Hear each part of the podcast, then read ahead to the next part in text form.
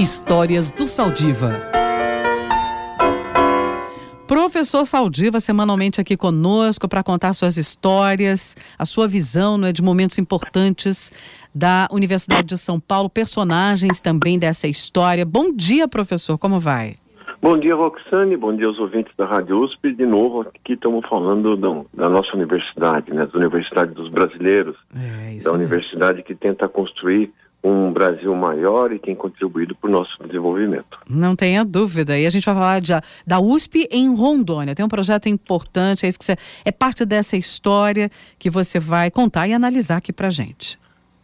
Pois é, Roxane, uh, embora a USP esteja no Sudeste, né, uhum. eu, ela tem uma cobertura né, nacional, né, sentida não só pela formação de quadros, nós vamos lembrar que que a USP é, é a universidade do Brasil que mais forma doutores e quadros para as universidades e para o ensino superior. E também tem uma história de colaboração física e presença física, não só através dos seus formandos e egressos, é, tem presença física em algumas partes do país. E eu queria destacar a região norte. Ah, na região norte, a, a, USP tem um campus fixo em Montenegro, uhum. em Rondônia que se dedica uh, e ela faz uma coisa muito legal que chama ciência também e ação simultaneamente. Você tem pesquisas em parasitoses, em doenças endêmicas da região, isola uh, uh, os vírus emergentes. É o Departamento de Parasitologia do Instituto de Ciências Biomédicas que mantém isso. E, ao mesmo tempo, há convênios com a Faculdade de Odontologia, a mesma Faculdade de Medicina analisa parte do material coletado desses pacientes para fazer diagnóstico. Ou seja, nós fazemos ali há 10 anos essa a iniciativa da USP existe fisicamente e tem permitido também que os nossos, ah, digamos, ah, alunos de pós-graduação possam se inteirar de uma realidade completamente distinta, permitindo que eles frequentem os dois Brasis o Brasil urbano com seus problemas, o seu tipo de contraste que as cidades apresentam, mas também as regiões, digamos, que ainda lutam para ter uma maior estrutura e isso é, e também contribuindo diretamente, sendo colocando a mão na massa para resolver é, temas, é, é, tratar das pessoas do ponto de vista médico. Eu acho que isso é uma coisa para mostrar que é, a, a, existem aspectos não tão conhecidos da USP que mostram que é, a universidade está presente em lugares que a gente nem imaginava. Né?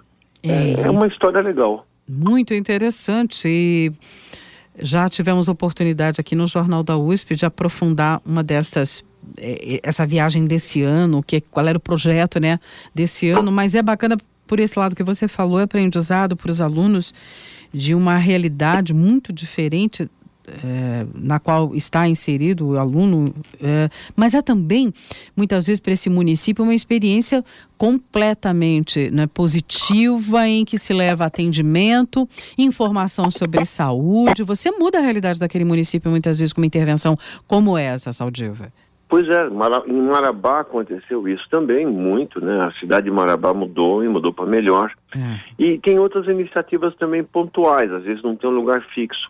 Isso. Por exemplo, agora está tendo, é, mais para o mês de dezembro, vai ter uma expedição fluvial, uma espécie de barco uhum. é, escola, né, um barco, um hospital embarcado, que vai não só realizar pesquisas, mas fazer atendimento mesmo de população ribeirinha e indígenas, né? Uhum. E esse, esse tipo de é, atividade, né, que é do Departamento de Moléstias Infecciosas da Faculdade de Medicina da USP, é um dos sócios disso, vai inclusive levar embarcado equipamentos de imagem, né, ultrassom, e, e com isso talvez a gente consiga manter uma, uma uh, se for muito bem sucedido isso, e nós esperamos que seja, a gente consiga manter, digamos, uma espécie de filial dos nossos hospitais universitários navegando é, pelo, pela Amazônia. Né? Uhum. Enfim, é, são coisas que acontecem de uma forma. É, e é, interessante que isso vem a partir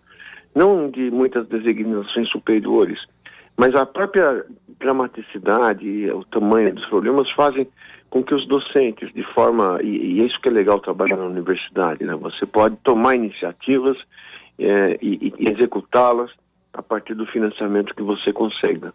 E isso pode ser que seja uma iniciativa que fique e perdure para a gente poder não só é, cuidar de, da formação dos nossos alunos e futuros médicos, e, e, e, mas também auxiliar de forma sistemática e responsável aqueles que ainda estão excluídos dos benefícios da tecnologia de saúde. Uhum. É isso. Professor Saldiva, semanalmente conosco aqui, é nosso colunista, diretor do IEA, professor da Faculdade de Medicina né, e também é, contador de histórias. Obrigada, Saldiva. É um bom... abraço para você, Roxane, e para todos os ouvintes. Obrigado pela paciência.